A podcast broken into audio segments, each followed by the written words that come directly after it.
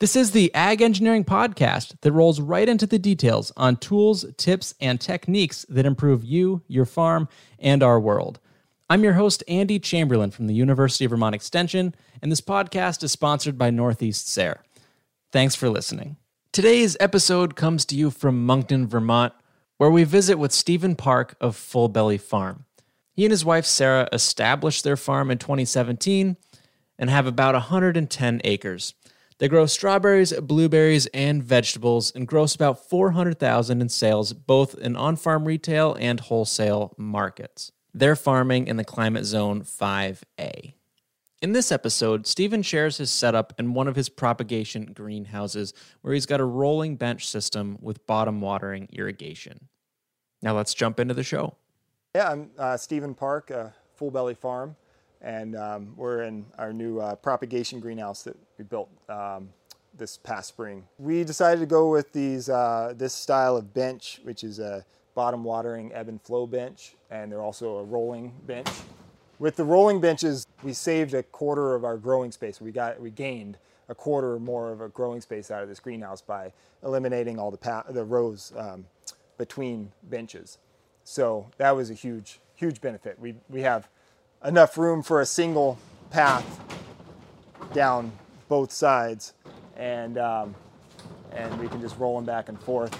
And even when they're full of plants and um, full of water and everything they're, they're easy to move. Um, I do have a little more time. Like I was saying I was just getting this set up as we were filling them this this spring. And I do need to spend a little bit more time on some of the the leveling and, and squaring up and stuff just uh, before next spring. Mostly the leveling because it it's really important for these to be extremely level because we're filling they get filled with water, and so um, um, if they're off even a little bit, you know you have high one, one corner will be dry. Yeah, so this system we went with the bottom watering system as labor saving. Um, and for labor saving reasons, but it's also a lot of other benefits. Uh, leaves are never get wet. We're not doing overhead watering. So um, as far as disease control, uh, it's hugely beneficial for that. You can also fertilize through through this system if you wanted to have fertilizer in, in your in your uh, reservoir tanks. We haven't done that so far. We we have two different reservoir tanks that we use um, because we grow a lot of vegetable starts and flower starts, and the flowers we need to adjust the pH of the water more. We bring it down because we have pretty uh, uh, high pH water here, so so uh, we're using citric acid to to uh, bring the pH down, and so we use two different reservoirs uh, that we can switch between. So when we're watering our flowers, we're using a, a pH adjusted water, and watering the vegetable starts, we're using just regular water. We might switch to like kind of getting the pH sort of in between, so we don't have to manage two different reservoirs. Yeah, um, we'll see. Uh, we're still kind of working with that. And the way this works is we have uh, so we have reservoirs that we fill with with water. You can adjust the pH, or you could add fertilizer to that, or or um, you know other you could use biofungicides and that you can use your like root shield and stuff like that. You could add into that water if you wanted, um, or oxidate if you're trying to sanitize. And then um, it's all control. We have a controller and a one horse pump that pumps from the from the reservoirs out to the benches. These are set up. Uh, every two benches is its own zone. So uh, we have uh, 28 benches and it's uh, 14 zones. And so you can water one zone at a time. And then also each bench has a valve at the far end. So if you if you only have plants on one of the benches in a zone, you can also just shut that bench off. Mm-hmm. So you can water one or two benches at a time. And then you can um, set a series. So if we come in, you know, kind of a typical like day of checking moisture and determining what needs watering, you know, come in in the morning, go through, inspect, um, you know, this zone needs this amount, this zone, this zone, and then we can go to the controller and you can set each one of those zones um, and then it'll water in a series. And as far as the, the, the control on how much water comes in here and how much water they get is, is really just a matter of how long the pump runs. Um, because your you know so so if we have like uh, 128 flats, we we tend to run the pump just a little bit less time because you don't really need that the level to come up too high over them. You know you don't want to come over top of them. And larger pots, like uh, if we have larger planters or um, uh, any of the larger pots, they take a little longer to wick the water up. So we'll run the benches for a little, uh, we'll run the water in them a little longer so that they can um, have more time to wick water. And then the water, so the water comes in the far end, it fills these benches to, you know, and it runs for say 12 or 15 minutes, however long, however much water we want to run in them. And it tends to be about 12 to 15 minutes per, per zone is what we do.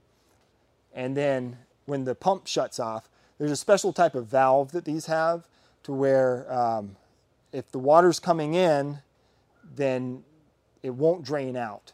But mm. then once that water coming in shuts off, it allows the water to drain out and it creates a siphon and it siphons the water out of the bench. And if you look at the far end, we have the uh, that three inch pipe mm. is where the water drains into. So you use a hose that feeds in to the three inch pipe. I can, some of this is kind of disconnected right now because we, I was doing some maintenance, but you can walk down here and take a look if you want. Yeah. Like I said, I do everything myself, and sometimes it's, you know, it all it gets the job done. But I'm not always like, uh, not maybe it doesn't look the most professional sometimes. So the three inch pipe is where the water drains into. This is kind of disconnected because I'm working on some things right now. Um, but this hose here hooks into this valve and the water siphons out into this three inch pipe that is set at a slope all the way around the greenhouse and just a, a, slight slope and then it all drains back down to a to a sump mm. and in the sump there's a sump pump that then runs it back into the reservoir. Okay. Yeah. Yep.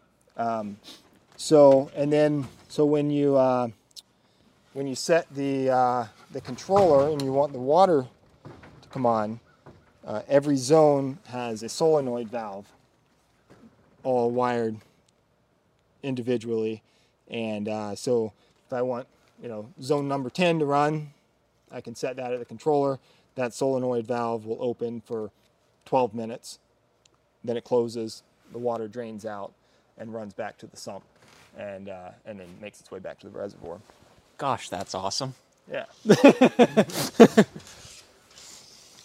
draining out feature is something I wouldn't have necessarily thought of, but I could see where it's really essential. Yeah, it has. I mean, there's different ways of um, of doing bottom watering, but these valves are are real handy for that. It's like for it's, sure. It, because um, otherwise, what you have, what you would have to do, there's other ways of doing it. So you could, um, you could set your, so when this, when you set that solenoid valve to open, it also kicks on the pump, which is pumping water in. Now you could set it to where, like, if you had another way you could do it is where you set the that pump to run for a certain amount of time, but then the pump would kick off but the solenoid valve would have to stay open long enough to drain the whole system out before it closed. And so they'd have to kind of run more uh, uh, independently of each other. Where with this, the valve closes, the pump shuts off, or, or it doesn't because it's running another bench, but then the water can still drain and, and it siphons back out. And then, yeah, I just have a, a sump where getting the slope on that three inch pipe all the way around this greenhouse starting at that corner across the end and down to that sump was like was uh, a little uh, not too challenging, but it you know it's a long distance for a drop. it is, yeah. Um, you don't need much, just a little, just enough slope. Um, yeah, there but, shouldn't um, be any solids going through it, right? No, there's a strainer um, where it strains out. Now, yeah. a little bit of solids do get in, and that's the one problem I have had with the system so far that I still need to perfect is that any amount of solids getting into that solenoid valve can clog it. Oh, yeah. And what happens is is when that get it doesn't clog it per se. It, it what it does is it keeps the diaphragm from closing completely, and so the water doesn't shut off. And if the pump's still running and it goes on to the next zone and that doesn't close completely, then you're still pumping water in when you're, it's not supposed to be. Mm. And that's the problem I've had. And so I, I have uh, put a screen and filter at the reservoir to try to, to try to screen out any solids. Um, but I think what if I have if I start with totally clean water, which we clean out the reservoirs and everything every couple weeks at least, um, and and kind of sanitize it and clean it really well anyway, um, and it runs great. But as soon as I start getting, I think it's algae buildup is what it is, and mm. and my reservoir tanks, I kind of cheaped out and I didn't buy new tanks. I bought these IBC tanks and I and I spray painted them black. it's not good enough. I need I need really uh, like truly light proof tanks. Mm-hmm. Um, enough light still gets through that it can that it grows some algae in there. So I'm going to replace these tanks um, with some actual like fully opaque black tanks that will keep the light out of them completely. And I think that'll solve the problem because it's really the algae because I can screen everything else out as it goes back into the tank, but as that algae comes out of the tank and it and it and it causes the diaphragms to clog a little bit, then that's where I have the problem. So it's a simple fix. Yeah. Um, and yeah. this is the first year using it, so yeah, um, it'll uh, I'll have it solved before the spring before we use it again. but yeah, there's a few uh, few critiques to make, but it seems like you got it all up and running. Yeah, quite nicely. yeah. Thanks for listening to today's episode. I hope you enjoyed it. If I can ask you or direct you to do one thing, that is to go to the website for this podcast, agengpodcast.com. That's A G E N G P O D C A S T.com. There you'll find the show notes. You'll find links to the farmer who we chatted with today, as well as photos or videos uh, from the call when I visited the farm. If you've got some feedback to share, my contact information's on there, or you can leave me a voicemail, and you can do that right from the link in the description in the mobile app you're listening to this to. So go ahead and do that. Thanks again for listening, and I hope you have a great day.